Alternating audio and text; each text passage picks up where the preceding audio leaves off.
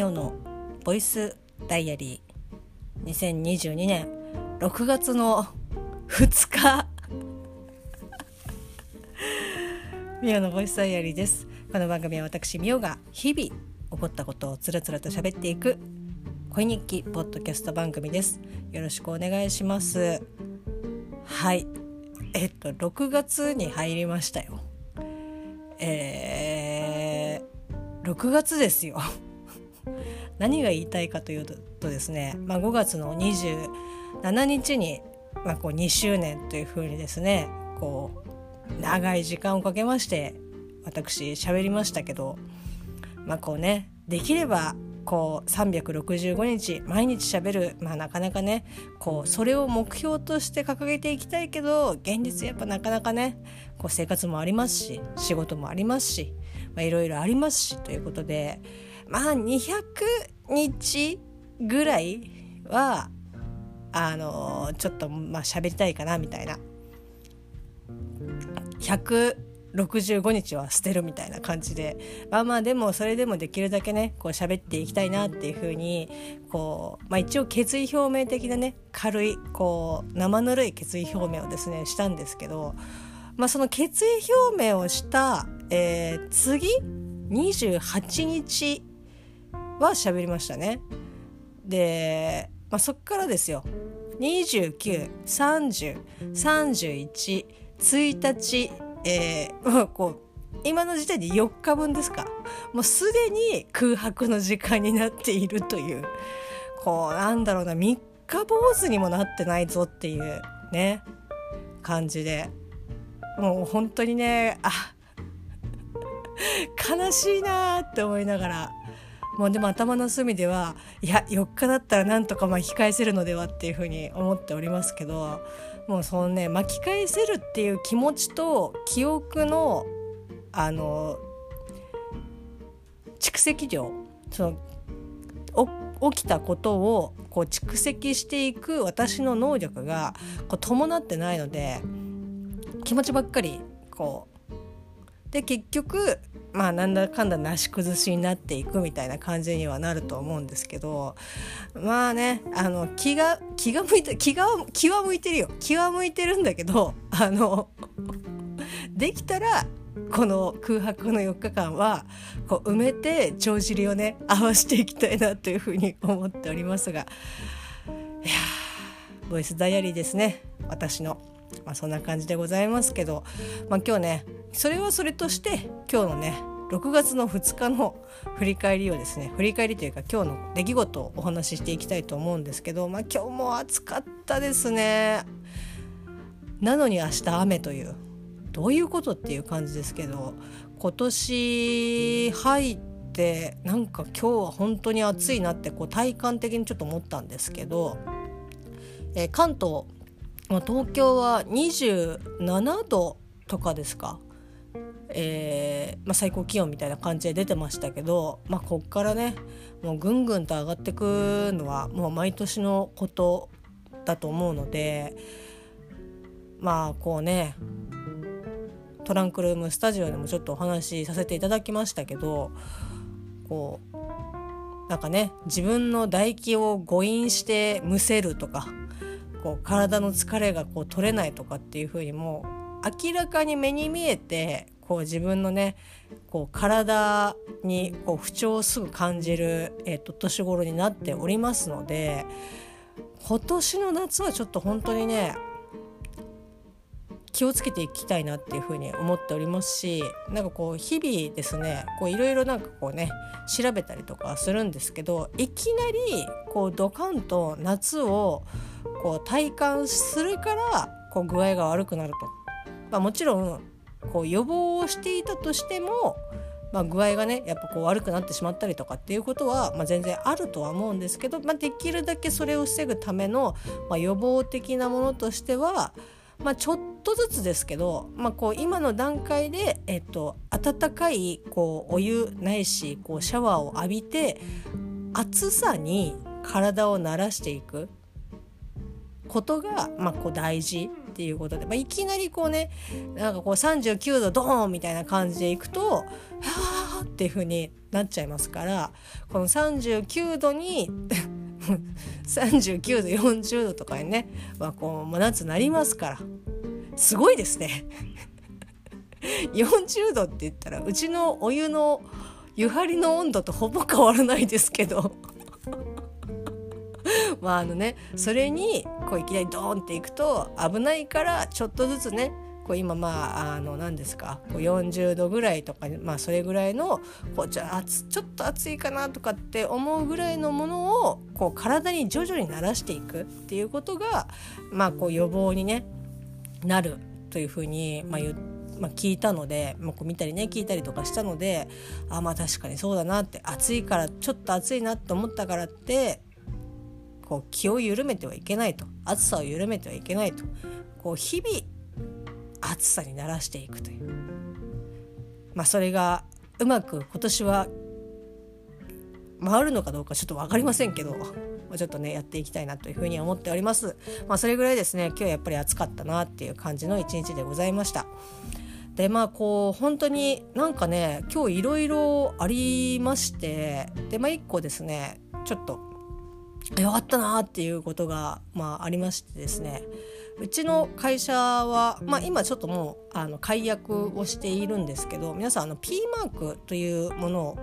お聞きになったことはありますでしょうか。まあこうなんとなく聞いたことあったり、あ、そのマーク見たことあるなとかっていう、まあこう見れば、あ、なんか聞いたことある、見たことあるって思うかもしれないですけど、まあ個人情報とか、をきちんと取り扱っているよっていう、まあ資格みたいなものなんですけど、まあ、それはですね、一応まあこの、まあ、下世話の話ですけど、お金がかかるわけですよ。その P マークを取得するのにも、まあ、お金かかるし、その取得 し続ける、こううちは P マーク持ってますよっていう風に取得しつ、1回取得したら OK とかじゃなくて、そのまあ年会費的なものを、まあ、こう払わなきゃいけないんですけど、まあ、もちろんそれを払ってその P マークっていうものを持つことによって、まあ、ある程度のその信頼というかね、これを持ってますっていう風になるんですけど、まあこうやっぱりコロナで、まあ、こう仕事が減ったりとか、まあ、そもそも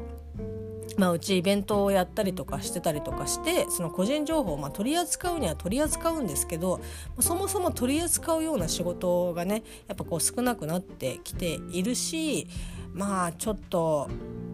P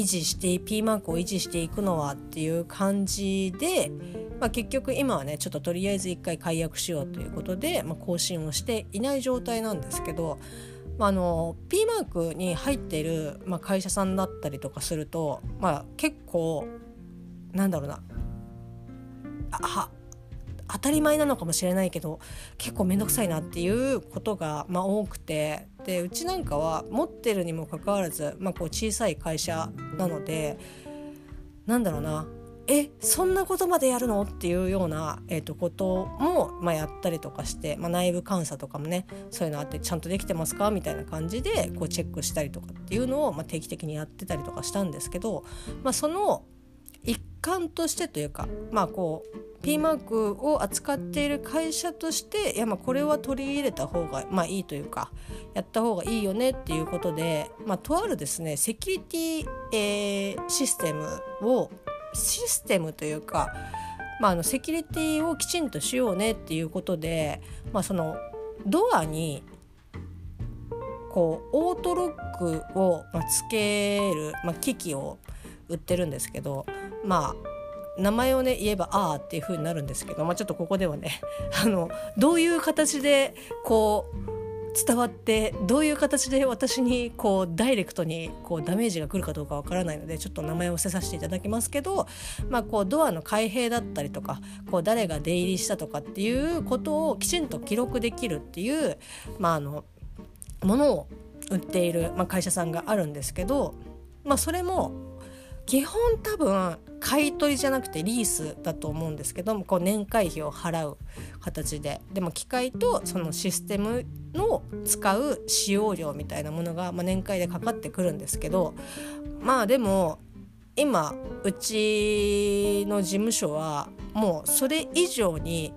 セキュリティが高い、シェアオフィスに入っているので、事実上使ってないみたいなで P マークも解約をしている状態で、その機械、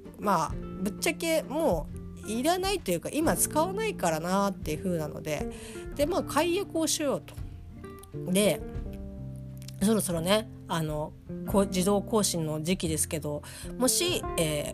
解約をしないのであればこのままでいいですけど、解約をするのであればここ連絡をくださいというふうに提示メールが来まして、だからじゃあもうちょっとでももう今ねちょっと使ってないからじゃあ解約をしようと思って、で解約をね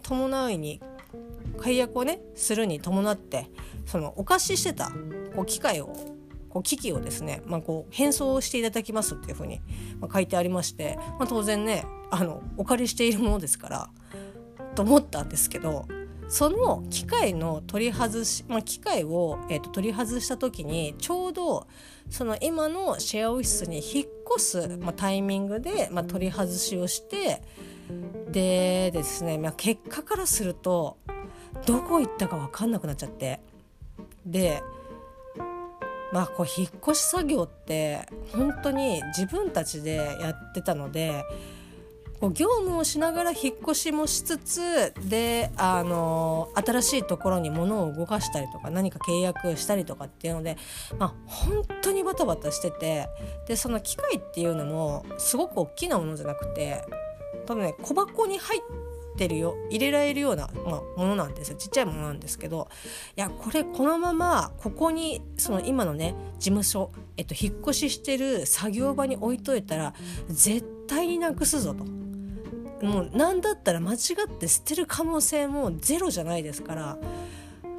上司とその当時ですね引っ越しの時に、いやこれはどっかに逃がした方がいいと、そのゆくゆく解約するにしてもその機械をとりあえずもう今ね解約して返送してとかっていうことは、できないから、とりあえず一回本社に逃がそうと。で、その本社の方にも、今は使わないけど、いずれ使うものとかちょっと捨てるのにはもったいないよねとかっていうものとか、あと本社で使いませんかというもので、いろんな備品とか、もろもろをですね結構送りつけてたんですよね。本社は自社ビルなので倉庫がありますので、そこにねどんどんちょっともうぶち込んどいてくれみたいな感じで送っていたんですけど、もう私の記憶では本社に一回その機械を逃がしたと思ってたんですけど、もうその本社からはいやなんかないですけどって言われて、で私たちが使っているシェアオフィスのところにももう狭いところですから、もうそんなねもうちょっと探せばあるかないかなんてもう明確なわけで、当然もうねないと。で、ちょっと貸し倉庫ほんとちっちゃいスペースですけど貸し倉庫を借りているので、そこも今日ねくそ暑い中もうね空調効いてんだか効いてないんだか分かんないんだけど、なんだこの暑さはっていうところで汗だくになりながら、この段ボール違うかみたいな、いや入ってないみたいな、ここはいやそこは工具が入ってるから入ってるはずがないみたいな、いや入ってるはずがないと思って見たら多分絶対ないからちょっと一回見させてくださいって言って見てみてないって言ってでしょっていう風に上司と一緒にやり取りをして、やっぱないよねって、こんだけ見て2人で見てないからやっぱないで捨てるっていうことはもうその当時の私たちの思考としては絶対にないから、絶対になんていう風なことはだんだん時間が経つにつれてだんだんなし崩しになっていくわけなんですけど、多分本社に送ってると思うって言って。で、そんななんかね本社に送ってると思うんですっていうやり取りはその本社の人とやって、いや見てないけどなみたいな、全部荷物届いたやつ確認してよみたいな、そっちにあるんじゃないって言って、いやって言って、でもう現状東京にはないと、もうこれもういいあるもうなんかな本社にもう最悪あろうがなかろうがもうとにかく送ったっていうことにもうこちらとしてはもうしようというは完全に卑怯ですけど、まあ、でも絶対に送ってるのでって思って、でも今日こうその本社のねこうやり取りしている人、まあ、私の上司に当たりますけど、上司にこうメールを打ちまして、これやはりこう事務所の方に、こちらの事務所の方にはなかったので大変お手数ですが再度探していただけませんかというふうに、まあ、探してくださいというふうにこう依頼メールをしまして、ちなみにこの機械を、まあ、破損もしくは紛失をした場合、最大21万円かかるというふうに、まあ、約款に書いてあったので、今のこの現状21万こんな理由で出しますって言ったらもうブチギレられることはもう火を見るよりも明らかなんですけど、やばいぞということで、まあ、こう本社の方でも、まあ、探してくれまして、でメールを打ってでもう一回探してくれたら割と早い段階でごめんあったみたいな感じでこう来て、いやもうね、なんだよっていうことよりもこうあよかったっていう、もうね今週中にはもう即刻解約の手続きをして、即刻ねその本社物は本社にあるので本社からこうメーカーさんの方にこう返送してもらってっていうのをやれば、とりあえずね事なきを得ることができるかなっていう感じで、ちょっと一安心した一日でございました。はい、終わったよ。本当21万でかいからね、まあ別に金額じゃないですけど、まあ、金額だよ。21万はでかいよということで、まあね、なんとかっていう感じでございます。でですね、今日あとは結構まあポッドキャスト聞いたなっていう感じで、ためにためていたユンユン白書を聞いたりとか、あと楊鐘楼、正幸さんと、竹蔵先生、まあ、竹蔵先生っていう風に言っていいのかわからないですけど、まあ、竹さんとマサさんお二人でやっている番組だったりとか、今これ11回目ですか、まあ、聞いて面白いなと思って聞きながらですね、こうお化けの話というか、まあ、こう霊感的なお話をされててね、うちにガチめのやつがいるからなと思いながらも、あんまり話しすぎても惹かれても困るしなと思って、なんとなくほーって思いながら聞いてましたけど、でまああとはあれですよ、ダゲな時間ですよ。いや最新回、渋山先生がこう短期かどうかっていう、ね、安心してください、渋山さん、今回のお話はもうねツイッターにも書きましたけど、もう怒っていいやつです。もう私だったらもう殴り飛ばします殴り飛ばさないですけどね、この割り込みというかね、ちゃんとこうルールを守ってやっていたにもかかわらず、そういう隙間というかね、こうなんかこう良くないけどちょっとまあこうね、それを破っても破るやつが得をする世の中というか、もう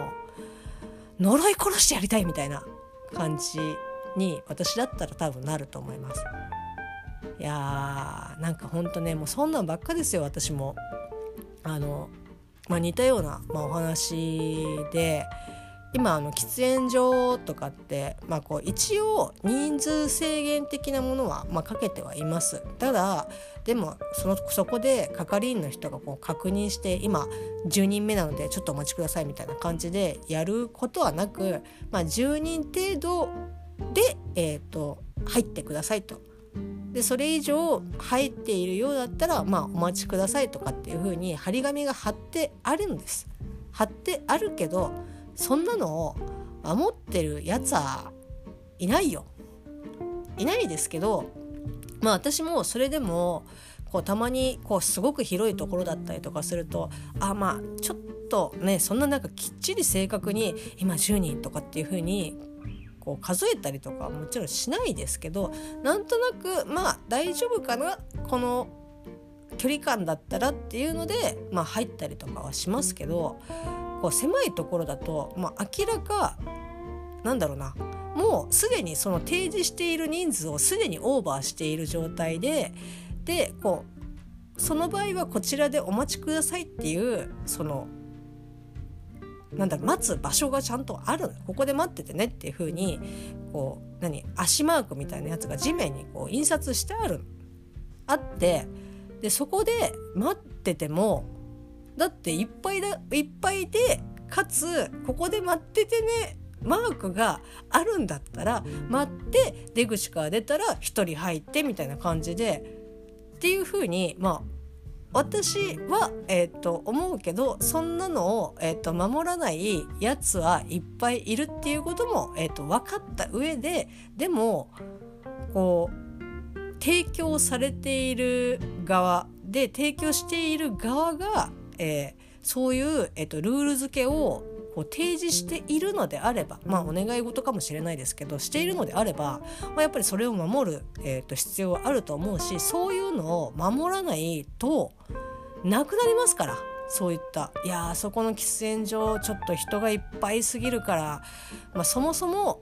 あるからいけないのであって、閉鎖もしくはもう撤去みたいな感じになったらそもそも吸えなくなっちゃうんで、やっぱこうルールを守るっていうものはそういうところにも、あると思うんで、傍から見たらバカみたいに待ってますけど、そういう風なルールなのであれば私はやっぱ守るべきだと思うし、でもそういう風に明らかに待ってる人間がいるにもかかわらず平気で入ってくる、人がいます。今喋ってても腹立ってきましたけど、もう本当にいるの。本当に並んでるにもかかわらずすって、お目目がついてないのみたいな感じで入ってきますけど、でそうすると他の人とかもあれなんか並んでるけど違うのかなって言ってそいつも入ってくみたいな、お前はバカかと、何引っ張られてんだよって思いますけど、でも本当なんかバカみたいだなっていう風に自分でも思いますけど、でそういうのがこう私みたいにんだよっていう風に思う人がそれだったら守ったって意味ないじゃんっていう風に思った人がこうまたこうね割り込みをして。で新たなモンスターを生んでいくみたいな感じ、もう悪循環なんですけど、でも本当にそういう人っているし、なんかこう悪いいけないかなって思っていてもちょっと吸いたいしっていうのでやったりとかする人いるんですよね。本当にもうそういう時にダゲな時間でね、今日もうここまで話すつもり全然なかったんですけど、ダゲな時間で、岡谷さんがいやもう本当にかわいそうな人だなっていう風になんかこう思うね、それが良くないという風にはご本人は言ってましたけど、でもやっぱこう自分のその負のメンタル的なものをこううまい具合にこう折り合いをつけるっていう方法としては、全然ありだと思うんですけど、私は本当に、人ができていないので、もうそう思える時も、ありますけど、それを割とこう自分に余裕が、心にね余裕が、めちゃくちゃ余裕がある時にそういう人もいるよねみたいな感じで思いますけど、大概、思えないので、もう心底腹がね立ちます。なので本当に良くないですけど、怒りがね収まりがつかないというか、コントロールができないので、そういった時はもう腹の底からちょっとここでは、言えないですけど、言えないようなことを、つぶやきます大声で叫ぶとかじゃないですけど、本当ボソッという感じで腹の底から、もうねひどいことをボソッと言って、でもそれで、もう自分の中のこう怒りをもう声に出すことによってこう外に吐き出すみたいなことをでしか私はちょっと怒りのね折り合いがつけられないので、そういうことをねちょっとやってしまったりとかするんですけど、むしろおかゆさんよりも私のねやり方の方が非常に人としてなんかどうなのかなっていうふうにちょっと思ってしまうんですけど、ただでもねそういったこうきちんとこうルールを守ったりとか、まあルールを守ったりとかっていうか、まあこう柴犬さんがこう日々ねこう思っている怒りとかこう、まあ、なんか短期なのかなとかっていう風に思ったりとかされるかもしれないですけど、でもそういう感情とかってまあストレスになると思うし、あんまりいいことではいい、ね、そうね、自分にプラスにはならないかもしれないですけど、でもその感情ってすごく、まあ、大切にした方がいいし、なんでその正しくちゃんとやってる方がこうね折れなきゃいけないのっていう感じじゃないですか。